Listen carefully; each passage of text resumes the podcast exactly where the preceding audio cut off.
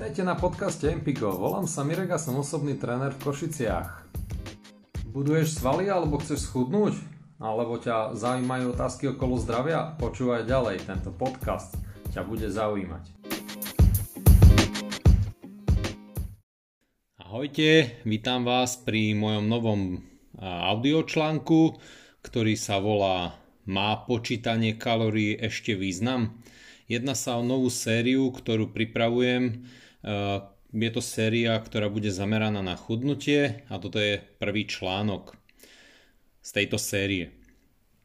Takže poďme sa baviť trošku o tom, či to počítanie kalórií v dnešnej dobe má ešte význam. Stratiť tuk je v podstate veľmi jednoduché. Stačí použiť porovnanie kalórie dnu versus kalórie von Stačí, ak budete viac cvičiť ako jesť?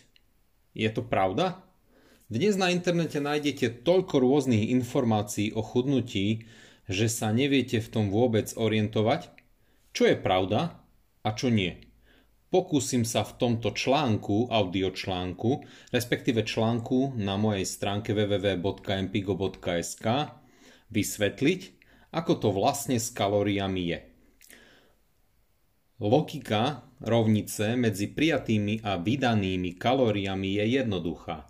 Tuk je uložená energia. Je to potenciálna energia. Je to energia, ktorú si ukladáme v prípade nejakého zlého stavu, hej, e,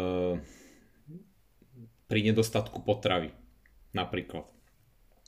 Aby sa táto uložená energia navýšila Znamená to, že musíme spotrebovať viac energie, to znamená viac jesť, ako vydáme.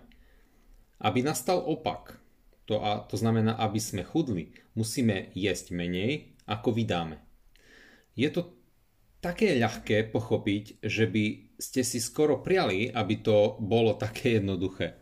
No bohužiaľ vás klamem, nie je to vôbec také jednoduché.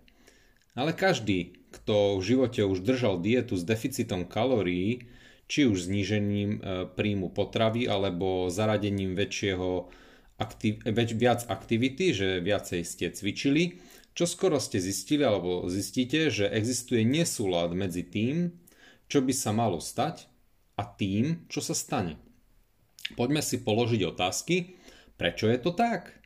Prečo nie je strata tuku taká jednoduchá ako zníženie príjmu potravy? Prečo počítanie kalórií nie je udržateľný spôsob, ako znížiť hladinu telesného tuku? Prečo sa takéto jednoduché riešenie ukazuje ako taká náročná vec? Na všetky tieto otázky vám postupne odpoviem nižšie v blogovskom článku, respektíve počúvajte ďalej a dozviete sa odpoveď. Poďme si teraz rozobrať, čo je to vlastne kalória. Všade počúvate kalorický deficit, kalória, kilokalórie, také kalórie, hen také kalórie, nesmieš veľa kalórií mať, je to nízkokalorická dieta a všade je slovičko kalória. Tak si poďme teraz povedať o tom, čo je vlastne tá kalória. V prvom rade, rovnica medzi prijatými a vydanými kalóriami predpokladá, že chápete, čo to kalória vlastne je. Takže čo je to vlastne tá kalória? Kalória značí sa CAL, CAL hovorí, vyslovuje sa to ako kal, je jednotka energie. Je definovaná ako energia, ktorú je potrebné dodať 1 gramu vody na zvýšenie jeho teploty o 1 stupeň Celzia.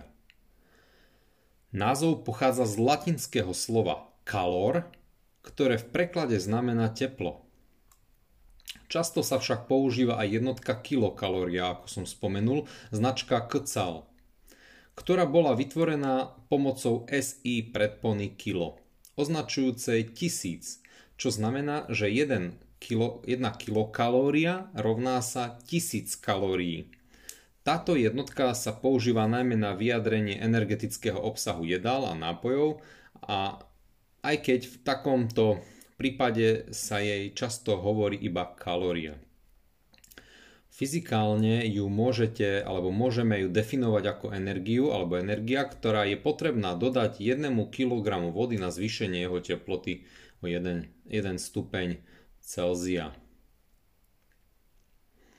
Aj keď jednotka je odvodená pomocou jednotiek SI, samotná kalória sa za SI jednotku nepovažuje. Môžeme si ešte povedať, že energia potrebná na zvýšenie teploty 1 gramu vody o 1 stupeň Celzia je, je v podstate sa definuje ako, ako energia v hodnote 4,1868 joulov. Čiže joule to už je jednotka energie. Kalória je jednoducho jednotka energie. Palivo ako také. Napríklad v jednom galóne benzínu je 31,4 milióna kalórií. To je energia. Toľko energie je v jednom galóne benzín, benzínu. Množstvo kalórií v potravinách, ktoré jeme, ukazuje, koľko energie je v produkte obsiahnuté.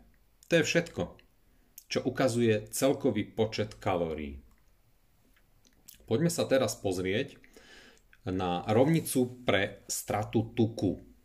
Dosť dôležitá rovnica. Teraz vieme, že kalórie sa rovnajú energii.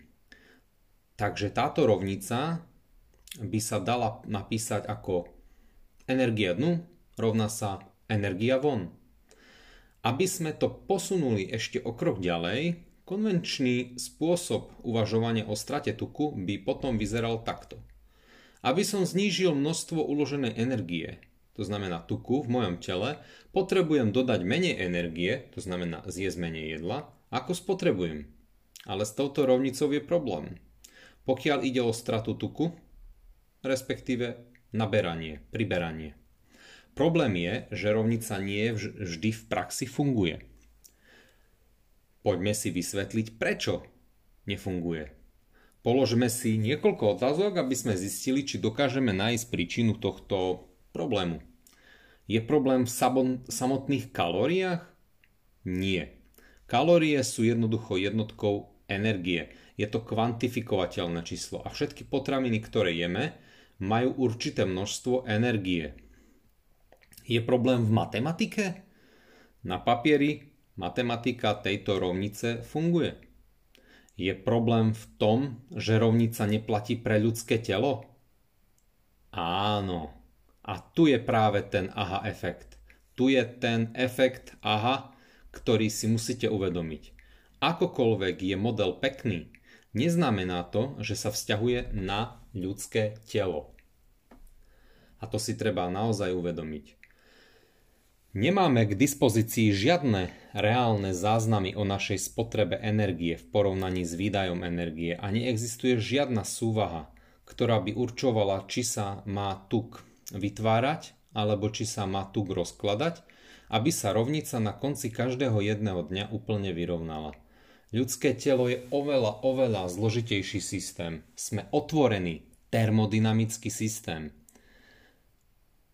Hoci sa vedci môžu pokúsiť modelovať vnútorné fungovanie ľudského tela, v hre je jednoducho príliš veľmi veľa kumulovaných premenných na nájdenie, nájdenie dokonalého vzorca. Napríklad teplota vzduchu, vyfukové plyny, idúceho auta, kúsok plesne na chlebe, ktorý ste dnes ráno zjedli a tak ďalej. Všetky tieto premene ovplyvňujú naše telo ovplyvňujú našu energetickú rovnicu. Jednoducho ovplyvňujú náš pás. Aký bude hrubý, aký bude tenký, ovplyvňujú naše zdravie. Sú to práve tieto premenné, ktoré rozhodujú o tom, čo sa týka pomeru medzi kalóriami a, kalo, kalo, medzi kalóriami a kalóriami von rovnicou ubytku tuku. Problém so sledovaním kalórií pri strate tuku je, že sa pozeráte len a len na energiu ale v strate tuku je viac ako len vyrovnávanie energetických vstupov a výstupov. Jednoducho povedané, v ľudskom tele nie je všetko len o energii. Táto vec by mal, tá, táto vec e, by, mal byť pomerne, by mala byť pomerne priamočiara.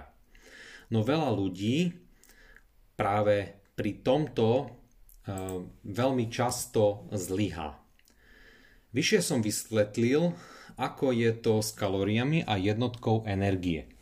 Ak sa na jedlo pozeráte iba z energetického hľadiska, viete, že 100 kilokalórií kuracej šunky sa rovná 100 kilokalóriám čaju s, medu, s medom a rovná sa v úvodzovkách 100 kalóriám benzínu. Haha, vidíte v tom nejaký problém? Pokiaľ ide o zdravie, je veľký rozdiel medzi 100 kalóriami porciou šunky a 100 kalóriami porciou sladkého čaju a o konzumácii 100 kalórií benzínu alebo nafty nebudem vravieť, e, to by vás určite zabilo. Takže, takže tak.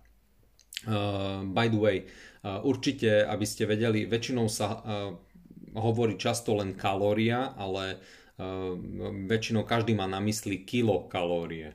To si tiež treba uvedomiť, to som zabudol ešte povedať.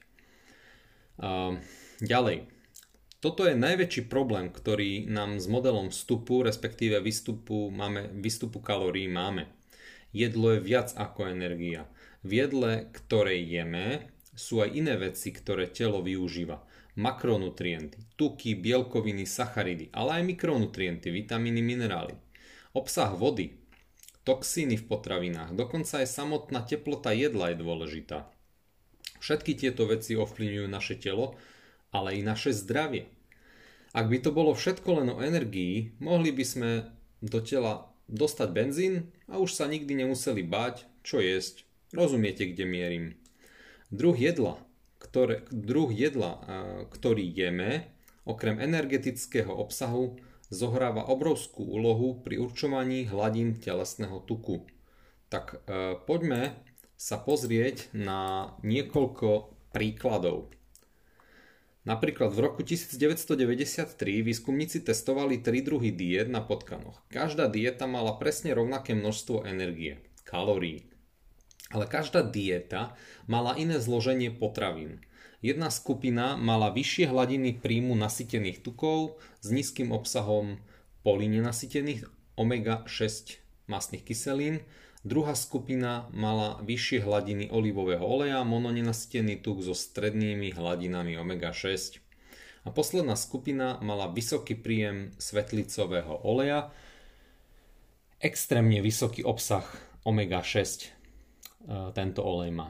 Čiže vedci, čo z toho vlastne vedci zistili?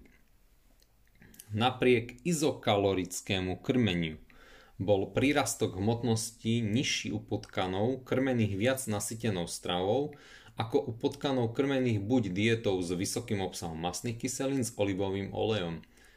O 7% vyššia hladina telesnej hmotnosti ako u skupiny nasytených tukov alebo s vysokým obsahom omega-6 masných kyselín svetlicovým olejom. Olejová dieta o 12% vyššia telesná hmotnosť ako v skupine nasytených tukov. Podobné výsledky sa našli e, v štúdii na ľuďoch, v ľuďoch, e, ktorej dve skupiny konzumovali, konzumovali rovnaké množstvo kalórií, ale kľúčovou premennou bol typ tukov, ktoré konzumovali. Jedna skupina jedla veľa živočíšnych nasytených tukov, druhá skupina konzumovala veľa rastlinných olejov PUFA. To je vlastne značka pre polynenasytené masné kyseliny. Skupina PUFA nakoniec pribrala o 5% viac ako skupina s nasytenými tukmi, napriek tomu, že jedli rovnaké množstvo kalórií. Ukázalo sa, že transmasné kyseliny, umelo vyrobené masné kyseliny, to sú vlastne transmasné kyseliny, ktoré boli pôvodne predávané ako v odzovkách zdravé pre srdce, zvyšujú hladinu tuku v oblasti brucha. Konzumácia týchto transmastných kyselín alebo transtukov nielen zvýšila ukladanie tuku pri absencii kalorického prebytku, ale špecificky zvýšila tuk v oblasti brucha. Keď sa posunieme nad rámec tukov, vidíme, že toxické chemikálie môžu tiež spôsobiť priberanie na tuku. Jedenie jedla s vysokým obsahom zvyškov napríklad glyfosátu je spojené s inhibíciou cytochromu P450, ktorý zase spôsobuje obezitu. Takže už vidíte najväčšiu chybu v zjednodušenom modeli prijatých kalórií a výdajov. A to vôbec nie je všetko. Jedlo je viac ako energia, toto si treba uvedomiť. Strata tuku znamená viac ako množstvo energie, ktorú spotrebujeme. O tom, či chudneme alebo priberáme, rozhoduje aj to, čo jete, ale nie len, nie je len to o strave. Nie je to len o strave. To si treba uvedomiť. Tento jediný koncept by mal byť dostatočným dôvodom na to, aby ste, sa, aby ste nestrácali čas sledovaním kalórií na chudnutie. Ale ak chcete viac dôvodov, tak počúvajte ďalej, pretože práve len začínam argumentovať. Takže poďme sa na to ďalej pozrieť. Toxická strava a, zadržiavanie tukov, alebo respektíve povedané by som to nazval tak, že toxická strava zadržiava tuky. Strava s vysokým obsahom toxínov to sú v podstate znečistujúce látky, chemikálie, antibiotika, rôzne druhy hormónov, ktoré jeme napríklad, hej, kuracie meso a tak ďalej. E, vyžaduje zdravé telo na detoxikáciu a vylúčovanie týchto zlúčenín. Ak neustále konzumujete jedlo, ako napríklad nejaké nezdravé a spracované potraviny, za nezdravé jedlo považujem aj bežne predávané proteínové tyčinky, len aby ste vedeli je veľmi pravdepodobné, že vaše telo nemá priestor na detoxikáciu a musí tieto toxíny niekde, ja hovorím, že pod koberec, uložiť. Nie kvantita, ale kvalita je signifikantná. Toto si pamätajte. Ešte raz to zopakujem, lebo je to veľmi dôležité. Nie kvantita, ale kvalita je podstatná. Ak telo túto úlohu nezvláda, alebo ak je množstvo toxínov prijatých naraz príliš vysoké, telo tieto zlučeniny uloží do tukového tkaniva, aby si ich neskôr spracovalo. Respektíve využíva aj iné mechanizmy, biomechanizmy v tele, vie využiť samozrejme na detoxikáciu čiastočne aj obličky. Ale aj tie sa môžu preťažiť a potom môžu s tými obličkami byť aj problémy, môžu zlyhávať a tak ďalej. Čiže treba si vždy dávať pozor na kvalitu, nie kvantitu. Veľmi dôležitá je hodnota jedla. Aké má živiny, aké má makronutrienty, aké má mikronutrienty, akú má výživovú hodnotu. Nie len to, že máte plný žalúdok a že sa cítite byť najedený. Toto vôbec nie je podstatné. Podstatné je to, aby ste boli zdraví a aby ste do tela dodali dostatok živín, a telo vie, že ste mu dodali dostatok živín. Čiže tie rôzne šalatové diety, napchaj sa len aby si nebol hladný, to sú všetko fámy a všetko, ja by som to nazval aj škarečie, ale nechcem sa tu zopsuť, takže poviem len, že je to, je to blbosť. Takže treba si dávať pozor na kvalitu. Dokonca aj keď ste jedli dietu s nedostatkom kalórií, ak jedlo, ktoré jete, obsahuje veľké množstvo toxínov, bude to stiažovať chudnutie. Toto je bežný jav u chudých, tučných ľudí v odzovkách. V oblečení vyzerajú chudo. Zdá sa, že môžu jesť, čo chcú a nepriberať. To je ďalší dôvod, prečo je model príjmu, výstupu, príjmu a výstupu kalórií chybný. Keď si však vyzlečú tričko, okolo spodnej časti chrbta a brucha vidíte tukové zásoby. Tu by som sa ešte možno pozastavil a odbočil. Uh, väčšinou ľudia, ktorí majú uh, akože leptínovú, respektíve inzulinovú rezistenciu, to znamená necitlivosť, tak uh, u nich môžete pozorovať taký jav, že majú chudé nohy, chudé ruky a veľké brúško. Oni ten tuk ukladajú bohužiaľ viscerálne, to znamená okolo orgánov, okolo čriev, okolo srdiečka, môže im stukovať pečeň a tak ďalej. Je to veľmi nebezpečné a oni môžu byť radi vôbec, že to telo má ochotu ukladať ten tuk viscerálne, lebo ak by to nerobilo, tak sú mŕtvi. Ak človek ešte dokáže ukladať tuk, že v podstate priberá na celom tele, že sa mu ako keby zväčšuje celé telo, tak by som povedal, že je to ešte v poriadku. Problém nastáva, ak, ak je už tá, to priberanie enormné, obrovské, váš e, vaše BMI veľmi stúpa, je už napríklad na 25, tak to by som už videl ako problém, lebo to už je nadváha a nad 30 je už obezita prvého stupňa. Treba si veľký dávať pozor na to, aby ste si korigovali množstvo podkožného tuku. Nesmie to, podľa môjho názoru, by to nemalo prekračovať určité hodnoty, všetko závisí od veku. Je veľmi prirodzené, ak človek priberá so stúpajúcim vekom, to znamená nad 50, nad 60 a 70 rokov, je veľmi normálne, že tí ľudia majú trošku zásobu e, tuku. E, to im v podstate umožňuje prežiť. Takže je to v poriadku, že tí ľudia priberajú a majú podkožný tuk. Poďme sa pozrieť však ďalej. Všetko to nezdravé jedlo si nakoniec môže vybrať daň a v rôznej podobe. A väčšinou to býva v podobe, že si tú daň vyberie na zdraví. Vysoký krvný tlak, cukrovka a rôzne neurologické problémy, svalové problémy, potlačenie libida, libida, libida a tak ďalej. Jednoducho neplodnosť, plno je tých vecí, sú tam jednoducho povedané hormonálne disbalancie. Jedna vec. Nie je kalória ako kalória.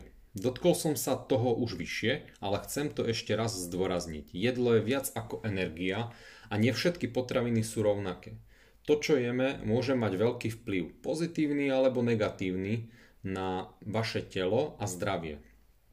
Pochopenie tejto skutočnosti je dôležité, ak chcete schudnúť. Ešte raz. Pochopenie tejto skutočnosti je veľmi dôležité, ak chcete schudnúť. To, čo jeme, môže mať veľký vplyv pozitívny alebo negatívny na vaše telo, ale i na zdravie. Napríklad hustota živín konkrét, konkrétneho jedla môže ovplyvniť, koľko zjeme neskôr počas dňa, ako som spomínal. Telo vie, čo ste zjedli a telo vám dá najavo, ako sa cíti. Či budete potom neskôr hladný alebo síty sa budete cítiť dobre, budete mať dostatok energie. Telo si z našej stravy vyžaduje určité množstvo živín a minerálov. Ak tieto esenciálne zlučeniny nekonzumujeme, telo sa dostane do stavu s nedostatkom živín. Hovorí sa tomu, že ste podvyživení. Nemá to svoj jednoducho význam. Dokonca ešte aj tuční ľudia, ľudia s nadváhou sú veľmi často podvyživení. Ja tvrdím jednu dôležitú vec. Je to Platí to v podstate univerzálne a môžem to generalizovať jednu takú myšlienku, že všetko, čo sa zväčšuje, stráca energiu. Toto si treba uvedomiť. Platí to fyzikálne pomaly na všetkom vo vesmíre. Takže tak. V tomto stave, kedy máme nedostatok živín, telo zvýši chuť do jedla, aby sme jedli viac jedla. No a dúfajme konzumovali živiny, ktoré nám chýbajú. A ono to telo dúfa, že aspoň dúfajme, že dodáš nám toto, čo potrebujem, hej, si tak vraví. Ale vy si poviete, ja chudnem, tak napchám do seba nízkokalorickú stravu, ktorá nemá pomaly žiadne živiny, nejaký šalátik. Takže asi tak, už asi rozumiete, kde mierim. Ale ak tieto kľúčové živiny nekonzumujeme, čo sa stane? Tak máme, máme vlčí hlad rastúcu pneumatiku okolo pása. To je ten lepší prípad. Alebo ten viscerálny tuk je o mnoho horší. Ak si myslíte, že len ľudia žijúci v krajinách tretieho sveta majú nedostatok živín, veľmi sa milíte, ako som spomínal. Všetko, čo sa zväčšuje, energiu stráca. Aj toto som už spomínal. Tuto vetu používam veľmi často, lebo je určujúca. Určite sa k tejto vete ešte vrátim a vysvetlím ju neskôr podrobnejšie. Poviem jeden príklad e, z jedného dokumentu. Veľká časť americkej populácie mala celkový zvyčajný príjem pod odhadovanou priemernou spotrebou vitamínov napríklad A 35%, C 31%, D 74% a E 67%, ako aj vápnika len 39%, horčika 46%. Autori dospeli k záveru, autori dokumentu dospeli k záveru, že u veľkej časti populácie sa v súčasnosti nedosahuje dostatok mikroživín prostredníctvom potravinových doplnkov pre niekoľko základných vitamínov a minerálov. Použitie špecifického doplnku pre určitý vek a pohlavie, multivitaminové a multiminerálne nejaké doplnky, môžu slúžiť ako praktický prostriedok na zvýšenie stavu makroživín v subpopuláciách Američanov, pričom nezvyšujú príjem nad hornú hranicu. OK. A pamätáte sa na glyfosát? Glyfosát je derivát glicínu, ktorý slúži ako široko spektrálny herbicíd, účinná látka v mnohých komerčných produktoch vrátane Roundupu. Slúži najmä ako prostriedok proti burine. Glyfosát predstavili už v roku 1970 chemici spoločnosti Monsanto. Buriny nachádzajúce sa v našej potrave a vode. Glyfosát je minerál, čelátor, to znamená, že vystavenie, tomu, vystavenie sa tomuto jedu spôsobuje nedostatok minerálov v tele. Ak jete GMO potraviny, konzumujete veľké množstvo glyfosátu. A tento glyfosát blokuje vstrebávanie základných minerálov. Takže už viete, prečo GMO potraviny nie. Už začínate chápať, prečo neodporúčam používať rovnicu medzi kalóriami a vylúčenými kalóriami na chudnutie?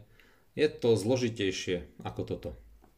Pamätajte, že to, čo jeme, je dôležitejšie ako to, čo zjeme. Kvalita je určujúca, nie kvantita. Čiže ešte raz. Pamätajte, že to, čo jeme, je dôležitejšie ako to, koľko jeme. Alebo zjeme. Fajn. Poďme sa pozrieť na kalórie. Kalórie sú fajn, ako hovorím, ale čo je dôležitejšie? Presne tak. Hormóny sú dôležitejšie, hrajú úplne primárnu úlohu. Ja každému môjmu klientovi hovorím, že mi záleží na jeho hormónoch. Ak bude mať v poriadku hormóny, jeho zdravie sa opraví. Ak bude mať v poriadku zdravie, schudne automaticky. Hormóny majú veľkú moc, sú to manažery nášho tela. Keď pracujú v náš prospech, život je parádny.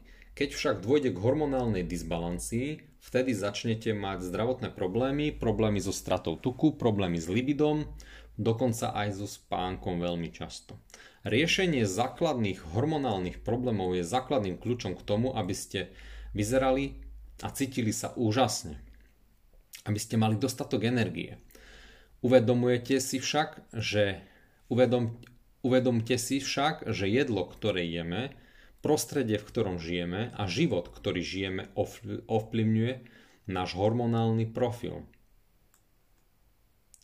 Opäť je to ďalší dôvod, prečo je v reálnom svete chybné iba používanie zjednodušeného energetického modelu na odburávanie podkožného tuku. Často, keď ľudia obmedzujú kalórie, obmedzujú aj príjem tuku. Tuk má 9 kalórií na gram.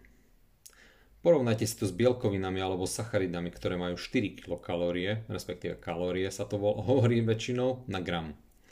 Ak ste obkolesení vo svete kalórií, logickou úpravou stravy je rýchlo, eh, je rýchlo a rýchlo znížiť príjem tukov. Toto všetci chcú. Poďme, poďme chudnúť, minimalizuj tuky. Je to obrovská chyba. To môže urobiť vašu kalkulačku, respektíve kalorické tabulky šťastnou, ale je to megalomanské doslova mučenie pre hormonálny systém vášho tela. Je to čistý bullshit ak to mám tak nazvať. Obmedzovať tuky pri chudnutí je veľmi zlé. Má to však svoje špecifika, ak má človek určité zdravotné problémy. Tu si to treba veľmi uvedomiť. Nie každý je rovnaký a treba to veľmi opatrne a citlivo konzultovať aj s lekárom, respektíve s nejakým odborníkom na zdravú výživu, nejakým dietologom. Poďme si povedať, čo je to cholesterol. Respektíve povedať si to takto. Cholesterol, ktorý sa nachádza napríklad v nasytených tukov, je základným stavebným kameňom steroidných hormónov v tele. Ha. Každý e, pomaly robí z, cholesterola, z cholesterolu robí niečo hrozné, hej, e, demonizujú ho, že cholesterol, cholesterol, ale pritom cholesterol je niečo, čo, čo keby sme nemali, tak sme mŕtvi. Pretože cholesterol je základným stavebným kameňom steroidných hormónov v tele. Bunky premieňajú cholesterol na voľný testosterón. To znamená napríklad, hej, cholesterol sa dokáže premeniť na testosterón. Z, z cholesterolu vzniká aj vitamín D a plno iných hormónov. Jednoducho povedané, napríklad tie testosterónové bunky sú vyrobené z cholesterolu. Preto si treba uvedomiť, že cholesterol je mega dôležitý. Avšak veľmi dôležité je si tu uvedomiť už potom aj tie ostatné veci týkajúce sa cholesterolu, a to je HDL, LDL cholesterol a TAG, čiže triacylglycerol, ale respektíve triacylglyceroly. To znamená, že sú to ako keby súvislosti. Netreba sa pozerať len, že cholesterol je dobrý alebo zlý. Môžete mať zvýšený cholesterol, celkový cholesterol, ale pritom môžete byť úplne v pohode. Môžete byť úplne zdraví, je to v poriadku, ak máte ostatné veci, e, hladiny v dobrom množstve. Výskum ukazuje, že strava z menej ako 40% celkovej energie vo forme tuku vedie k zníženiu hladiny testosterónu u mužov. To je jednoducho fakt, na to sú štúdie. Prečo je to také významné? Vysoká hladina testosterónu u mužov vedie k zvýšeniu výdaju energie v pokoji. Na to je tiež štúdia. Zvyšuje svalovú hmotu, aj na to je štúdia. Bráni tvorbe nových tukových buniek, aj na to je štúdia. Všetko si viete dohľadať na mojej stránke www.mpigo.sk v tomto blogovskom článku, kde tieto štúdie mám zvýraznené a teda bráni tvorbe nových tukových buniek a uľahčuje telu spalovanie tukov na miesto odburávania svalov. Čiže testosterón nám pomáha spalovať podkožný tuk. Ďalej, vitamín D je náš prohormón napriek svojmu názvu a hrá extrémne dôležitú úlohu pri určovaní hladín nášho telesného tuku. Štúdie ukazujú, že ľudia s nízkymi hladinami vitamínu D mali 3,2 krát vyššiu pravdepodobnosť, že budú obezní ako ľudia s vysokými hladinami vitamínu D. Na to je tiež e, spomínaná, mám tu znázornenú alebo vypísanú štúdiu, ktorú si môžete pozrieť. Je dokázané, že dostatok vitamínu D z vystavenia sa slnečnému žiareniu zvyšuje testosterón. A je tiež spojený so zdravím štítnej žľazy a kvalitou spánku. Oboje pomáha manažovať hladinu telesného tuku. Takže to, či ste vystavení slnečnému žiareniu alebo nie, dokonca súvisí s hladinami telesného tuku. Od jary až do jesene od jary až do skorej jesene na Slovensku je veľmi dôležité sa vystavovať slnečnému žiareniu. Všetko však treba robiť rozumne a postupne. Všetko, čo je extrémne, je škodlivé. Je potrebné hľadať rovnovážny stav. Ja to veľmi zdôrazňujem. Treba hľadať vždy rovnováhu. To, čo sa snažím to, to, to, čo sa snažím povedať, je jednoduché. Nenechajte sa nachytať na zjednodušený energetický model. To, čo stále spomínam. Výdaj príjem, ak je vašim cieľom strata podkožného tuku. Namiesto toho sa zameriavajte, na svoj, na, zameriavajte svoju pozornosť na hormonálny stav, na hormóny tela. Počítanie kalórií vo vašej obľúbenej kalorickej e, ako aplikácii kalorické tabulky je nepochybne jednoduchšie ako náprava základných hormonálnych problémov. No bez harmonizácie hormónov nebudete nikdy v živote zdraví. Nikdy. Stále budete mať problémy a nebudete sa cítiť zdraví. Existuje dôvod, prečo hormonálne zdraví jedinci môžu zjesť tisíce a tisíce kalórií denne a nepribrať ani gram. Napriek tomu tí, ktorí majú hormonálne problémy a počítajú kalórie dennodenne, trpia nízkym libidom, neznášanlivosťou chladu, nedostatkom energie, veľmi zlým spánkom a priberajú len na pomyslení úvodzovkách na jedlo. Ak na, a aj na základe mojich vlastných skúseností a testov na sebe viem jednoznačne povedať, že je to tak. Viem zjesť 500 gramov tuku a 300 gramov bielkovín za deň živočišného charakteru a nepriberiem ani gram. Skúšal som to aj niekoľko dní po sebe a výsledok je taký, ako vravím. Nepribral som ani gram. Kde sa podela prebytočná energia, keďže som ju nepribral na podkožnom tuku? Spočítajte si. Jedol som niekoľko dní po sebe, zhruba 7 dní som jedol 500 gramov tuku denne a 300 gramov bielkovín a nepribral som. Kde sa to poďalo? Niečo samozrejme, že som spálil ako bazálny metabolizmus, samozrejme niečo som cvičil a tak ďalej, hej, čiže sa to niečo spálilo touto formou, ale väčšinu tých prebytočných kalórií som premenil na teplo. V lete by som tento druh testu alebo takýto druh stravovania s vysokým podielom tuku nikdy nerobil a nedovolil by som si to. Ale s využitím chladu som si to mohol bez problémov zaradiť a vyskúšať. Tu som vám troška prezradil, že chlad je veľký pán a určite sa vám budem ešte venovať. Môžete si prečítať aj môj starší článok na túto tému, otužovanie ako ľadový liek, ktorý nájdete na mojej stránke, na mojej web stránke. Takže treba si uvedomiť, že jedlo je komunikačný nástroj s telom. Už teraz by vám malo byť jasné, že jedlo je viac ako energia. Typ jedla, ktorý jeme, má hlboký vplyv na náš podkožný tuk. Ale to nie je jediná úloha, ktorú má jedlo v našom tele. Jedlo je určujúcim, určujúcim spôsobom, urč, alebo respektíve určitým spôsobom taký posol to, čo jeme a keď jeme, spôsobuje biologické zmeny v našom tele. Tieto zmeny nie sú zohľadnené pri modeli príjem výdaj kalórií.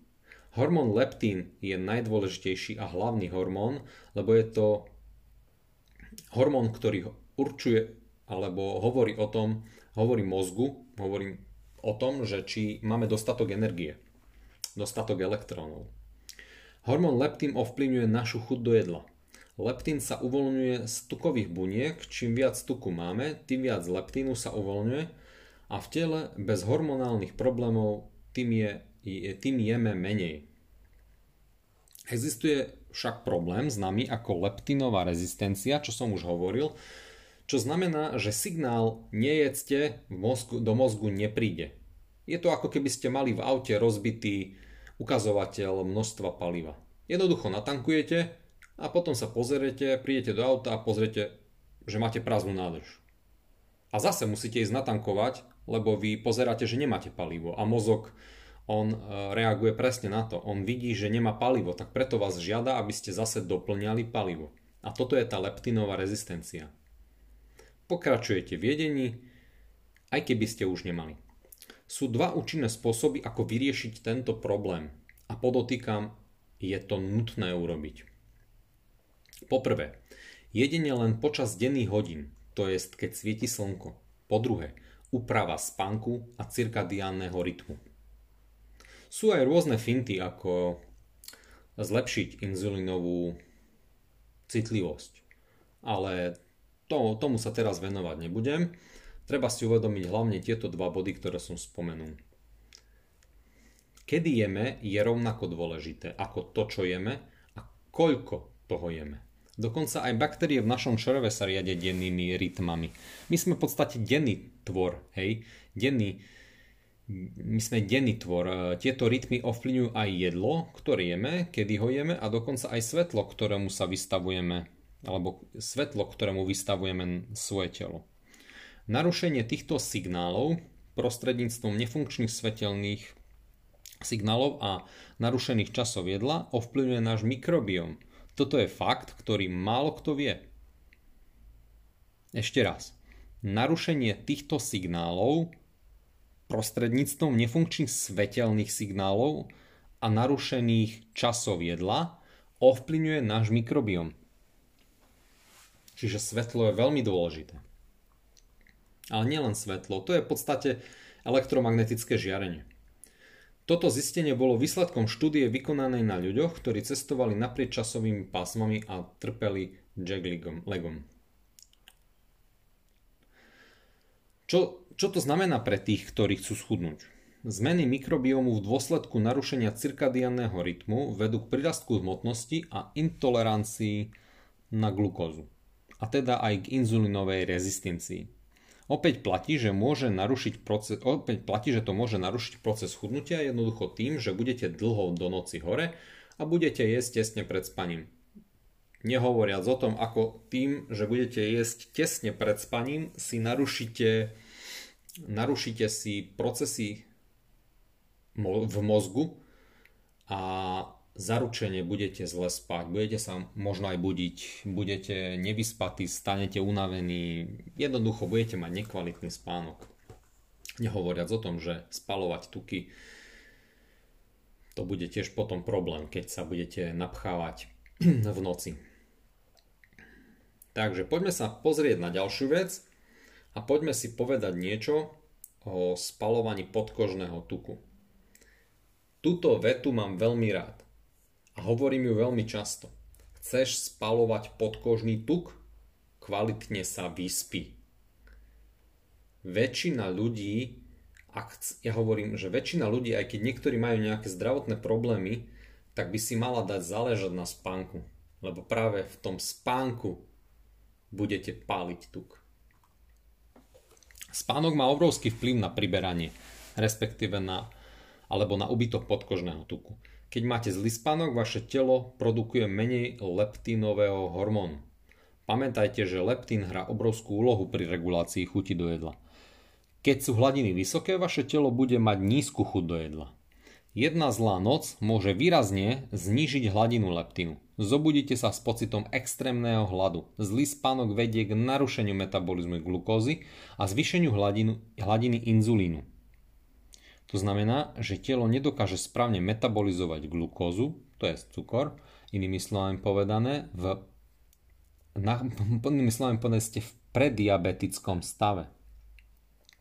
Ak ste pri znižovaní kalórií vynechávali cukor, vedzte, že sa to môže odzrkadliť aj zlým spánkom.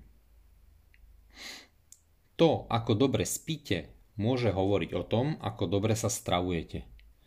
Už ste asi pochopili, prečo rovnica medzi príjmom a vydávom kalórií neplatí. A prečo to tak dosť často zdôrazňujem.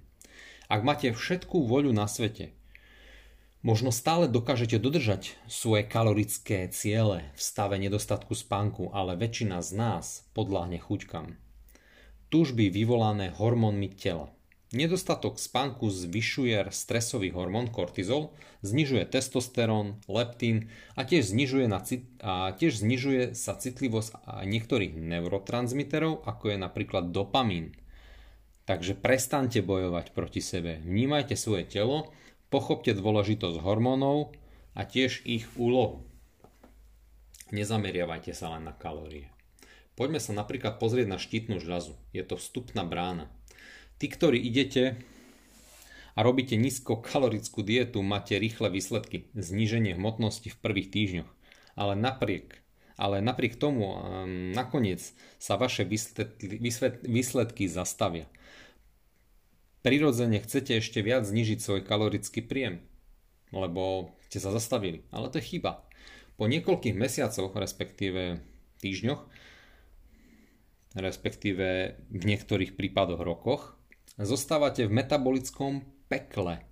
A napriek tomu, že sa stravujete nízkokaloricky, stále ste nedosiahli svoje ciele v chudnutí. Prečo sa to takto deje? Telo sa prispôsobí jedlu, ktoré jeme a prostrediu, v ktorom žijeme. Ak neustále znižujete spotrebu jedla, telo si čoskoro všimne, že má menej zdrojov a prácu na prácu a urobí energetické škrty. Štítna žľaza sa zníži, s nižšou konverziou T4 na aktívnu T3. To sú v podstate hormóny štítnej žľazy. Rýchlosť metabolizmu klesne. Prejaví sa to zníženou bazálnou teplotou. Budete cítiť viacej chlad. Bude, bude vám viacej zima. Motivácia k, k cvičeniu klesa. Nemáte chuť ani cvičiť, ani sa hýbať. Keď sa telo pokúša vlastne šetriť energiu pre životne dôležité funkcie, čiže nebudete mať chuť ani cvičiť, nebudete mať chuť ani ísť na prechádzku, vyvenčiť psa, tak sa budete nedobre cítiť. Libido prestane existovať. Na čo sa rozmnožovať, ak je potravy málo? A vaša chuť na jedlo raketovo zvras, zvrastie, zrastie. Toto je len jeden spôsob, ako znižiť funkciu štítnej žľazy. Ďalšie cesty zahrňajú nedostatok selenu a jódu, tieto minerály, sú bežne, tieto minerály sa bežne nachádzajú v potravinách bohatých na tuky, ako sú orechy, morské riasy a vajcia. Ak sa niekto snaží znižiť obsah tuku znižením kalórií, často sú tieto zdroje tuku bohaté na živiny vylúčené zo svojej stravy. Nadmerný príjem lepku. V podstate Glia, e, glialdín, bielkovinová časť lepku, pripomína štítnu žľazu. Konzumácia lepku môže spôsobiť autoimunitnú reakciu napadajúcu štítnu žľazu. Ďalej, slabá funkcia čriev, čo môže byť výsledkom mnohých problémov. Ďalej, vysoký stres. Chronický stres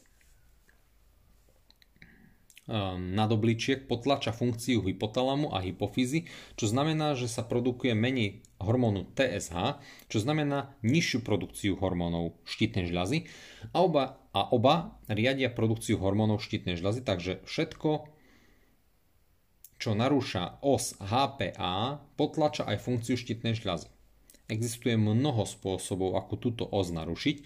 Jedným z nich je pretrénovanie kedy jedinec dostane do stavu z nízkeho metabolizmu. Potom sú aj ketogénne diety. Ketogénne diety sú určitým spôsobom aj zdravé, len treba vedieť kedy a koľko, ako ich robiť. Nedostatok uhlohydrátov e, v strave po dlhšiu dobu, niekoľko napríklad mesiacov, znižuje produkciu štítnej žľazy u ľudí. Osobne som zastupcom cyklickej formy ketogénnej diety, respektíve je to veľmi individuálne. Takže poďme si položiť otázku, prečo na tom všetkom záleží. Štítna žľaza hrá veľkú úlohu pri určovaní rýchlosti nášho metabolizmu. Čo to presne znamená? Wikipedia definuje metabolizmus ako súbor život určujúcich chemických premien v bunkách živých organizmov. Tri hlavné účely metabolizmu sú poprvé premena potravy, respektíve paliva na energiu na spustenie bunkových procesov. Po druhé, premena potravy, paliva na stavebné kamene pre bielko, e, na stavebné kamene pre bielkoviny, lipidy, čiže tuky, nukleové kyseliny a niektoré sacharidy. Po tretie, odstranenie dusíkatých odpadov. Tieto enzýmovo katalizované reakcie umožňujú organizmom rásť a rozmnožovať sa, udržiavať ich štruktúry a reagovať na svoje prostredie. Dobrý metabolizmus teda zaisťuje premenu potravy, ktorú príjmame na energiu, opravu a rast prosperitu v našom prostredí. Ako som načrtol vyššie, znižená rýchlosť metabolizmu môže mať negatívne dôsledky na zdravie človeka. Energetický výdaj je znížený. Obnova a oprava sa spomalujú a telesná teplota samozrejme klesá. Štítna žľaza hrá dôležitú úlohu pri určovaní rýchlosti metabolizmu a hladiny tuku v tele. T3, aktívna forma hormónu štítnej žľazy, je potrebná pre bunky na tvorbu energie a keď sú tieto hladiny nízke, rýchlosť metabolizmu sa spomaluje. So zníženou rýchlosťou metabolizmu telo e, spotrebuje menej energie, čím sa zvyšuje pravdepodobnosť priberania tuku. Ale dovolte mi vrátiť sa k hlavnej téme tohto audiočlánku, ako žijeme, čo jeme a čo nejeme, aký je váš zdravotný stav, určuje stav vašej štítnej žľazy. Nie kalórie.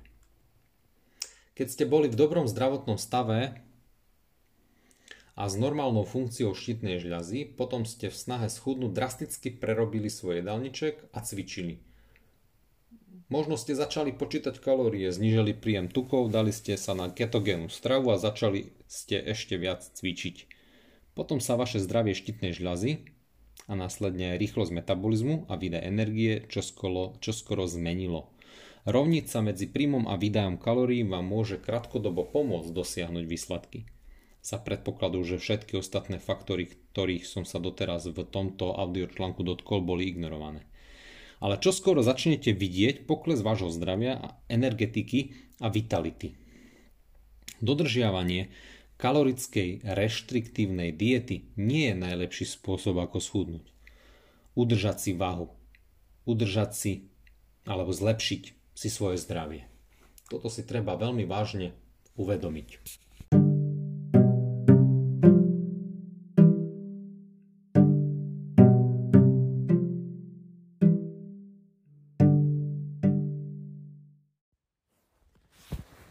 Pokračujeme ďalej. Niečo zjesť neznamená, že sa to strávi. Toto si treba veľmi dobre uvedomiť. Otázka pre tých, ktorí sledujú kalórie.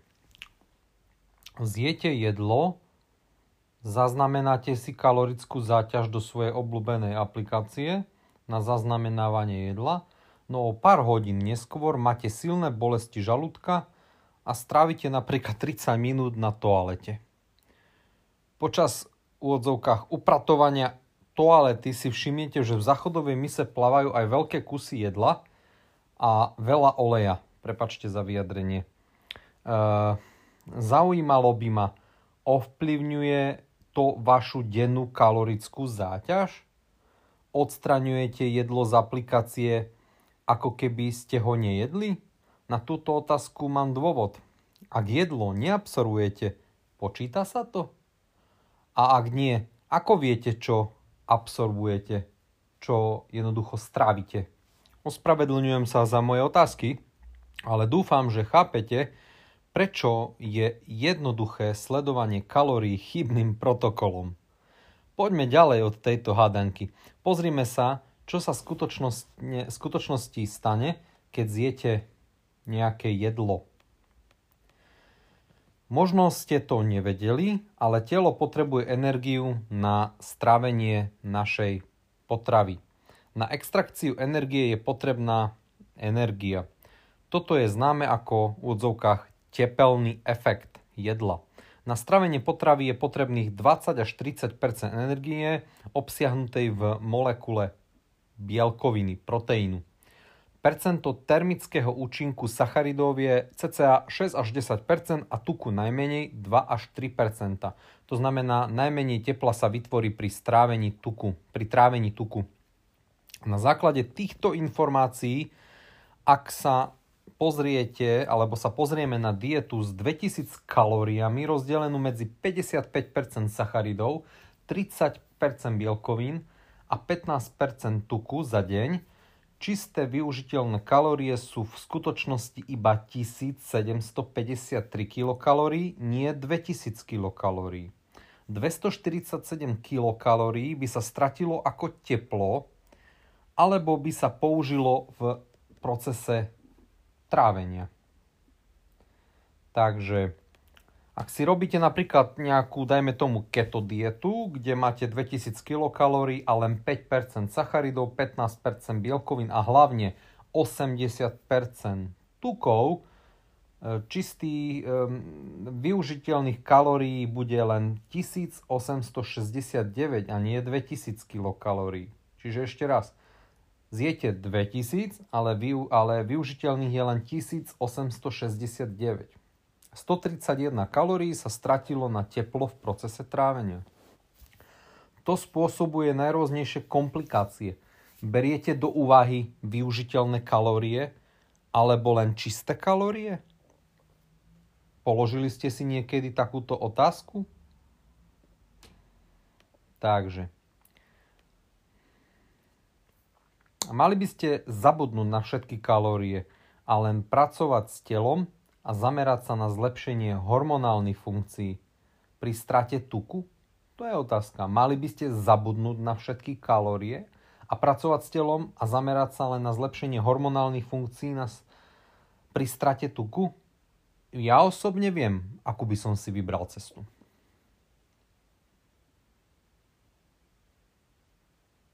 Takže asi tak. Poďme sa pozrieť ďalej a poďme sa pozrieť na črevo a mikrobiom. Črevo a mikrobiom. To je veľmi dobrá téma, ktorú by sme si mohli tiež prebrať. Ďalšou premenou, ktorá ukazuje obmedzenie v modeli počtu kalórií prijaté, spálené, sú naše črevné baktérie, to sú naši črevní kamaráti. Takže poďme sa na to pozrieť. Už som sa to o trošku malinko hore dotkol v tomto audiočlánku, ale vzhľadom na množstvo výskumov našom, o našom črevnom mikrobiome by som sa chcel hĺbšie pozrieť na tieto chrobačiky v našom čreve teraz trošku malinko, eh, čo sa týka vedeckých poznatkov.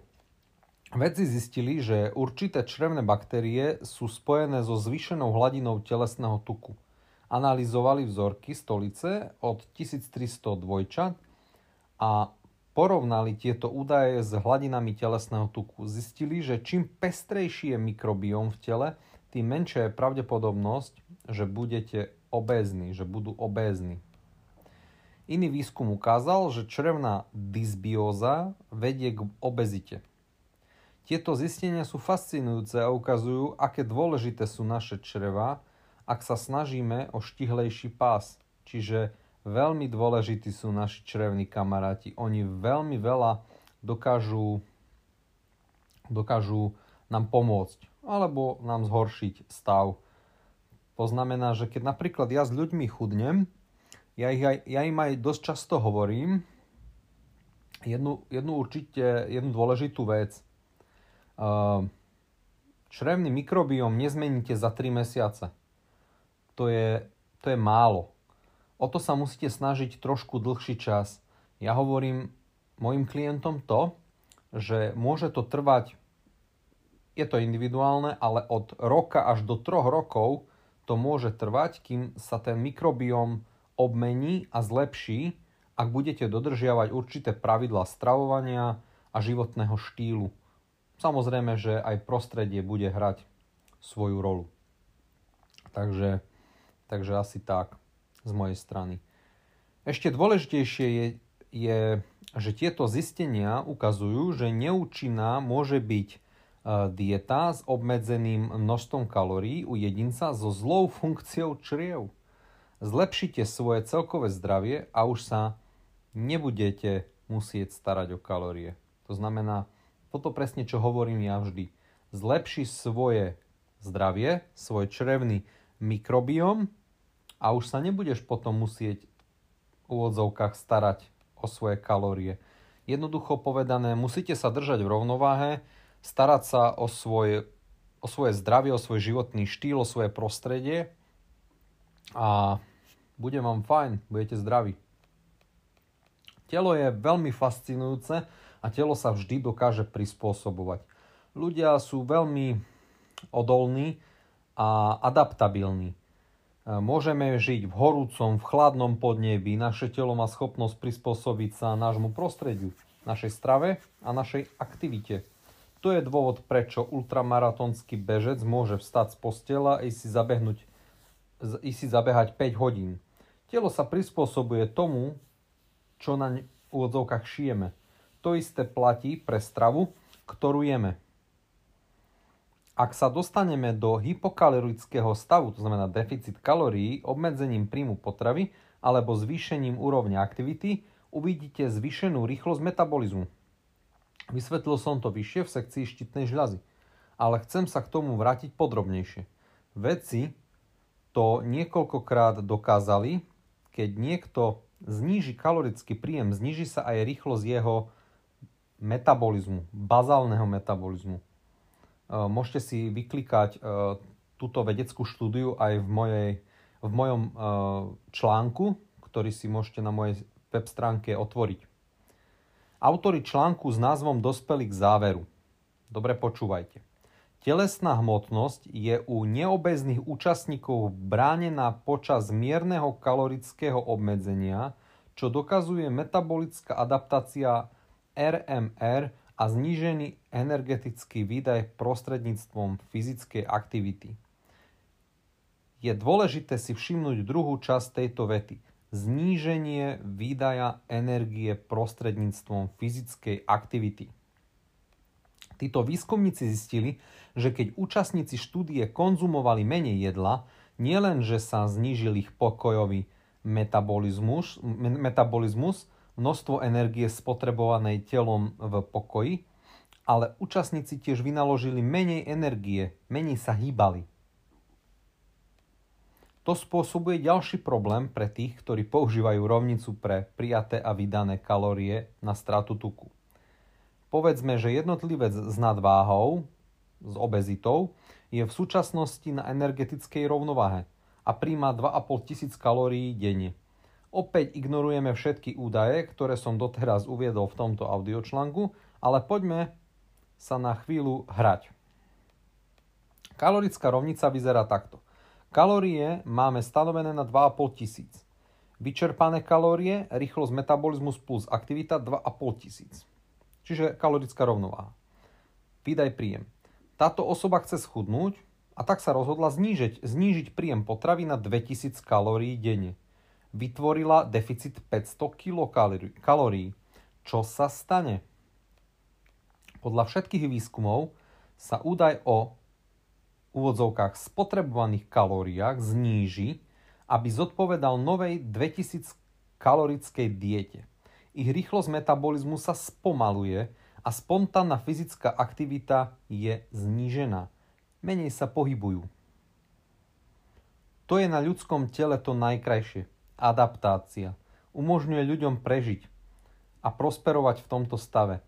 Telo rozpoznáva, že prichádza menej potravy a tak robí zmeny, aby prežilo, hoci len ťažko by prospievalo.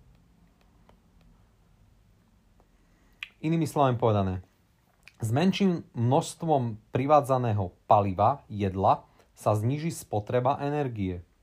Produkcia pohlavných hormónov prudko klesá. Jednoducho, ak som povedal, prečo sa množiť, ak je v prostredí obmedzené množstvo potravy. Poďalšie, signalizácia leptínu, grelínu sa mení, chudojedla sa zvyšuje, keď telo potrebuje viac jedla. Poďalšie, produkcia štítnej žľazy klesá. Stane, budete vlastne pociťovať viacej chlad. Stanete sa v úvodzovkách taký chladným, letargickým, mm, nevyspatým, takým unaveným, sklesnutým, takým depresívnym nakoniec vaša sila e, vôle nevydrží a, a jednoducho porušíte tú dietu. Začnete sa prejedať a porušíte všetky tie pravidlá, ktoré ste si určili. Jednoducho, vyššie som teraz ako teraz, čo som hovoril, to som spomenul ako scenár jojo dietára. Jednoducho, toto sa stane a vrátite sa naspäť na svoju pôvodnú váhu. Čiže pokračujeme v boji proti svojmu telu a klameme naše telo, aby schudlo.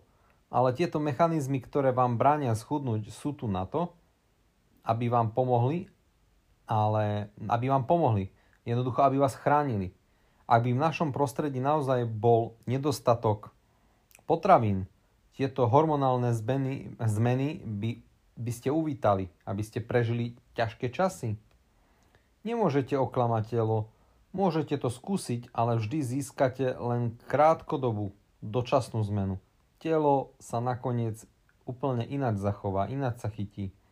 Neurotransmitery a hormóny sú v dôsledku toho zmenené.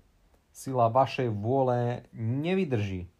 Jediný skutočný spôsob, ako stratiť tuk a udržať si ho, na určitej úrovni je pracovať s telom, pochopiť, ako fungujú hormóny a poskytnúť vášmu telu zdroje, ktoré potrebuje, živiny, kvalitné. To sa mojim klientom snaží, to sa mojich klientov snažím naučiť a myslím si, že celkom sa mi to darí, lebo nemám žiadnych jojo dietárov. A tak sa spýtam, ešte stále váhate? Ak ste stále presvedčení, že počítanie kalórií a v úvodzovkách je menej ako vydáte, jediný spôsob, ako schudnúť, dovolte mi podeliť sa o niekoľko ďalších zistení z výskumu. Teplota nášho prostredia ovplyvňuje hladinu telesného tuku, rýchlosť metabolizmu a potenciál spalovania tukov. Štúdia z roku 2013 zistila, že pokles izbovej teploty z 24 na 19 stupňov zvýšil hnedé tukové palivo, tkanivo pardon, a chladom indukovanú termogenézu. Tu sú štúdiu tiež môžete naklikať na mojej stránke. To chcem povedať, že chlad, ako som hore spomínal, vyššie spomínal, je veľmi veľký pán. Zohľadňuje vaša rovnica vstup a výstup kalórií pri vypočte teplotu prostredia? Mm, budem predpokladať, že asi nie. Takže asi viete, na čo narážam. Ako som už hore spomenul, chlad je veľký pán. Nezabúdajte na to. Len vďaka tomu, že sme geneticky na chlad disponovaní, sme dokázali prežiť. Chybou je, že to v dnešnej dobe prebytku nevyužívame a je to obrovská chyba. Počítanie kalórií nie je udržateľný spôsob, ako si udržať váhu. Štúdia skúmajúca dve dietné skupiny, jedna počítajúca kalórie a druhá konzumujúca reštriktívnu dietu, ale bez sledovania kalórií, zistila, že 2 roky po ukončení štúdií 60% skupiny počítajúcej kalórie opäť nabrala váhu, ktorú schudli. Medzi tým len 35% zo skupiny, ktorá nepočítala kalórie, opäť pribralo na váhe. Tiež si môžete vyklikať túto štúdiu, štúdiu na mojej stránke. Môžete si povedať, neznášate, alebo môžete si povedať, neznášam počítanie kalórií. Osobne som si, osobne by som si nedokázal predstaviť nič horšie. Ak sa snažíte schudnúť, existujú lepšie metódy ako počítanie kalórií.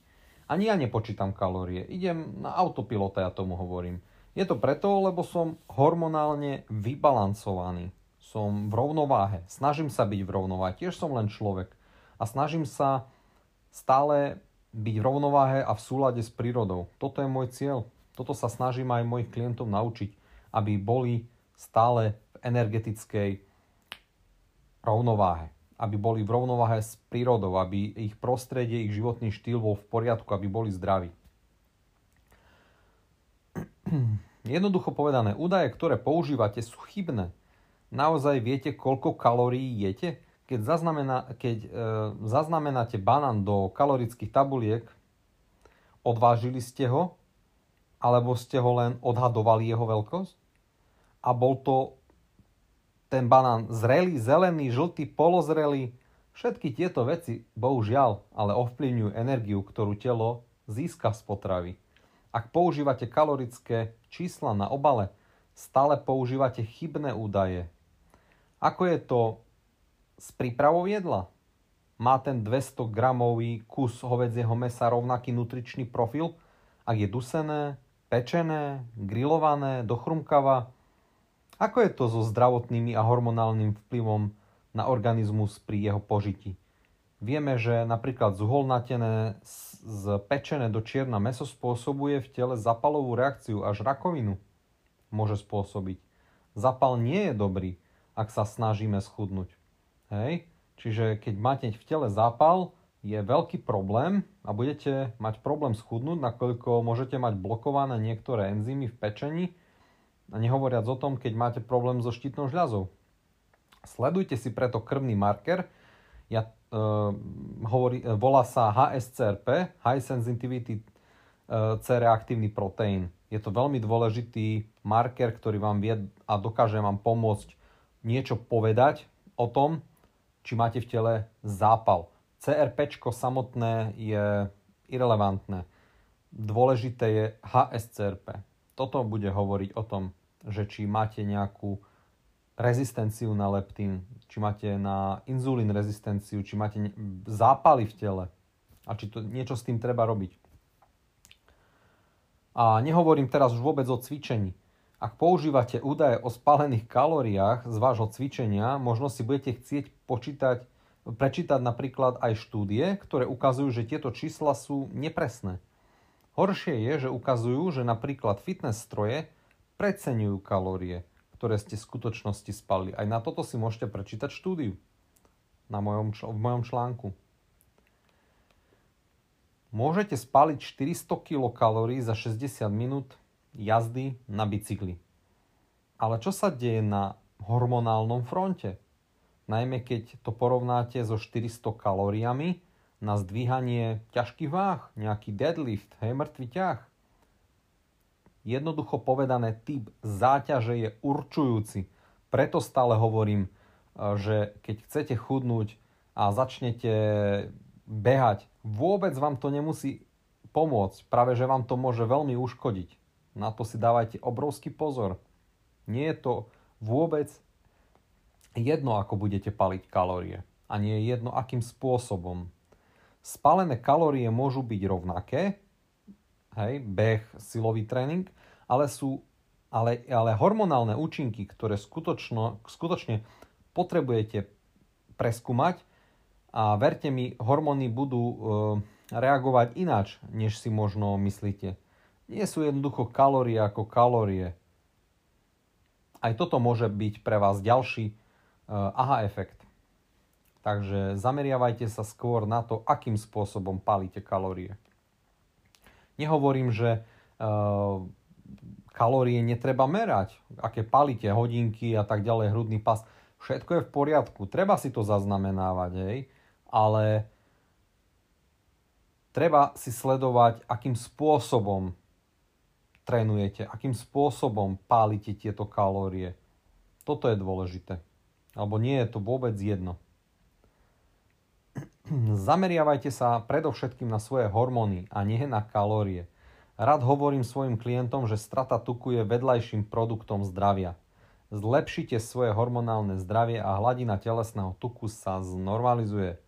Keď za mnou ľudia chodia a pýtajú sa na účinnú dietu, rád sa ich pýtam, a čo bude z dlhodobého hľadiska zdravšie? E, ten biosteak s hubovou omáčkou na masle a urobený na vývare, plus organická zelenina nejaká, biozeleninka, alebo burger vyrobený z hovedzieho mesa a GMO šalatu so zemiakmi vypražanými v repkovom oleji s zapitým mliečným koktejlom plný antibiotik a hormónov? Obe jedlá by mohli mať rovnaký makronutričný a mikronutričný kalorický profil. Obe jedlá by mohli zodpovedať vašim makrám, ale jedno jedlo podporí vaše zdravie a druhé jedlo zaručenie nie. Rozumiete, čo chcem povedať?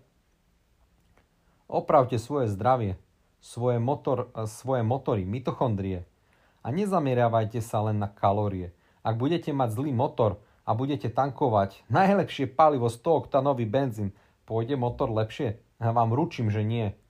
Ručím vám, že ten motor bude skapinať. Ale ak opravíte najprv motor a budete tankovať potom super palivo, tak rozdiel budete cítiť neuveriteľný. A viete, čo je na tom najlepšie? Nebudete ho toľko veľa potrebovať. Toho paliva nebudete potrebovať toľko, lebo budete efektívnejší. To znamená, nebudete musieť toľko sa napchávať. Ja to takto robím a jazdím takto už roky. Snažím sa byť efektívny a snažím sa svoju efektivitu ešte, efektivitu ešte viacej cibriť a zlepšovať aby som, ma, aby som tú energiu vedel v svojom tele zadržiať, zadržiavať a využívať. A nie ju míňať a potom rýchlo doplňať a jesť kvanta, kvanta kalórií, kvanta, kvanta jedla. Práve že toto je, práve, že toto je chyba. Práve že môjim cieľom je jesť menej, šetriť svoje telo, ale podávať výkon. Byť efektívny. Toto je môj cieľ. A toto je aj cieľ, čo chcem ľudí naučiť. Takže, v závere si položte otázky.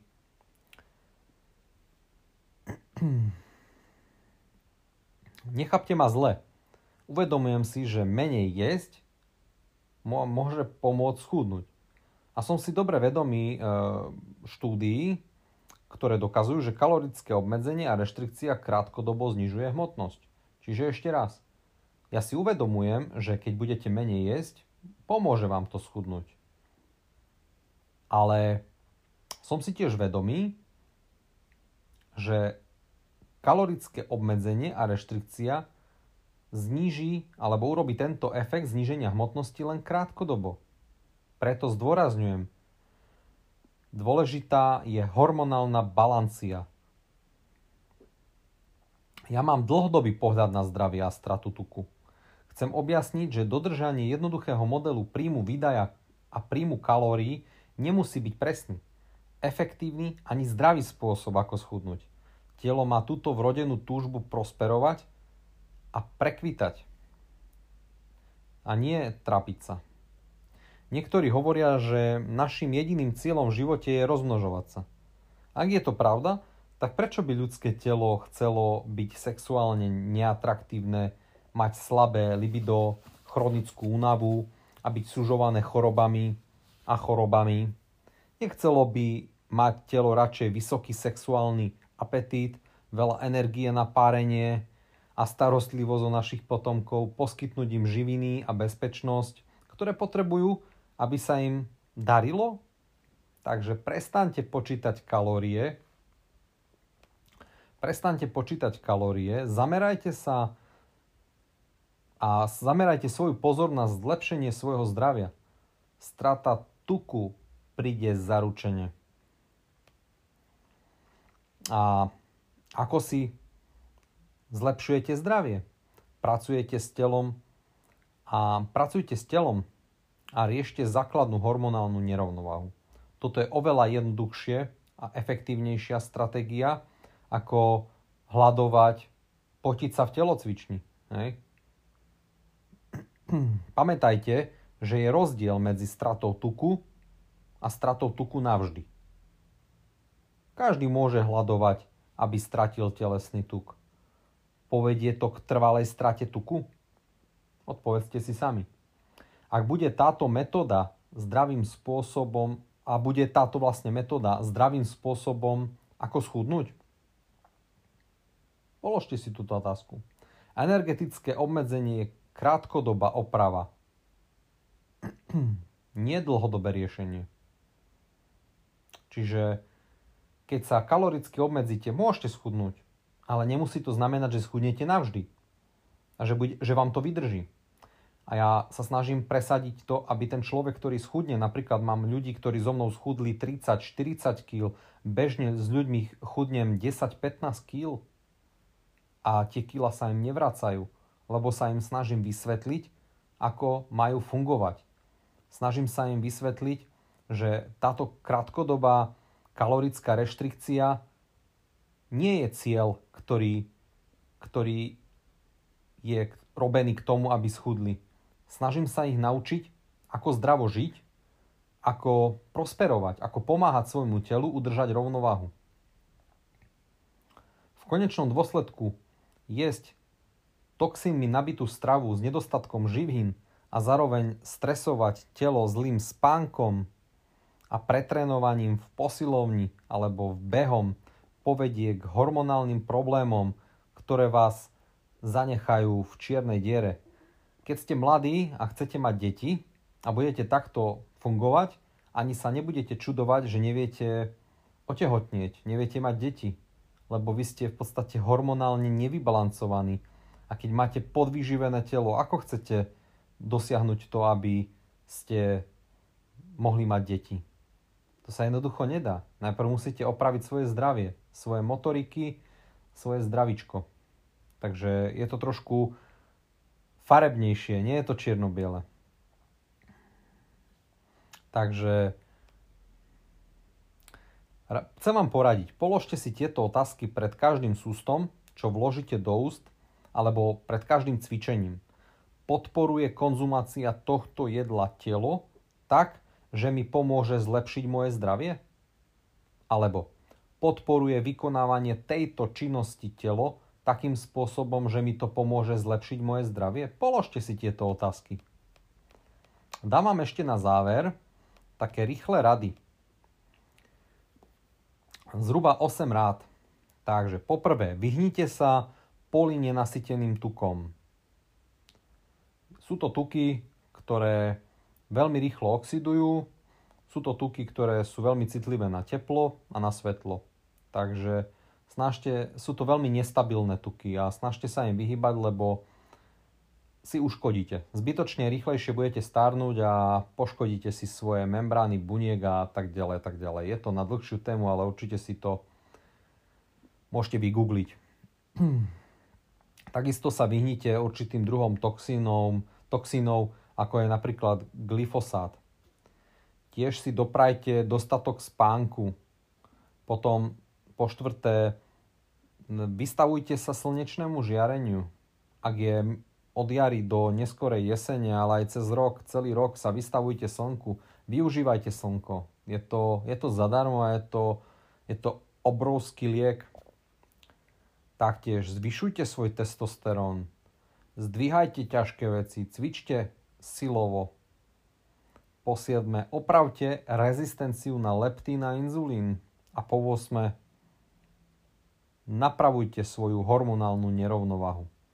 Všetky tieto body, ktoré som spomenul, tak niektoré z týchto bodov si môžete na mojej stránke ešte aj vyklikať a sú k tomu aj samostatné články, ktoré si môžete prečítať a možno vám niečo pomôžu pochopiť, aby vás posunuli ďalej. Takže, tento článok bol trošku dlhší, ale považujem ho za jeden z dosť dôležitých článkov, lebo v dnešnej dobe každý počíta kalórie, každý sa zameriava na to, že tu kalória, hentam kalória. Ja som zastanca počítania kalórií na začiatku, pretože potrebujete poznať kvantitu. Vy potrebujete poznať, čo sú proteíny, čo sú sacharidy, čo sú tuky, aké, aké máme makronutrienty, aké máme mikronutrienty. Vy potrebujete poznať energetickú, bilanciu. Ale nepotrebujete ich počítať, ak ste zdraví. Vy sa potrebujete riadiť svojimi hormónami. Vy máte aj určitý inštinkt, ktorý keď ste zdraví, tak viete využívať. Sme na to tak nastavení. Takže ak budete zdraví, vy aj keby krátkodobo ste sa prejedli alebo krátkodobo jedli zle, tak e, vaša pečeň vám pomôže detoxikovať tieto všetky veci. Vám nebudete mať problém, problém odstraniť toxiny z tela. Ale ak budete mať toho prebytok alebo budete zle cvičiť, budete sa stresovať, budete mať príliš veľa stresu, nebudú vám fungovať hormóny, je len, je len otázka času, kedy vás dobehne nejaká choroba. Takže snažte sa byť v rovnováhe s prírodou. Ak sa vám tento článok páčil, alebo respektíve tento audio článok páčil a poznáte niekoho, komu by mohol pomôcť, budem veľmi rád, ak ho budete zdieľať. Poteší ma každá vaša reakcia, like alebo koment. No a ak ste tento článok e, dopočúvali a dočítali do konca, Dúfam, že kalórie už e, nebudú hrať pre vás prioritu číslo 1. Ak máš chuť zmeniť svoje zdravie, neváhaj a kontaktuj ma, pomôžem ti to naštartovať. Takže uh, budeme sa počuť pri ďalšom článku uh, v tejto sérii, ktorý je o chudnutí a sledujte môj Facebook, Instagram, budem veľmi rád, alebo moju stránku www.mpigo.sk. Ahojte.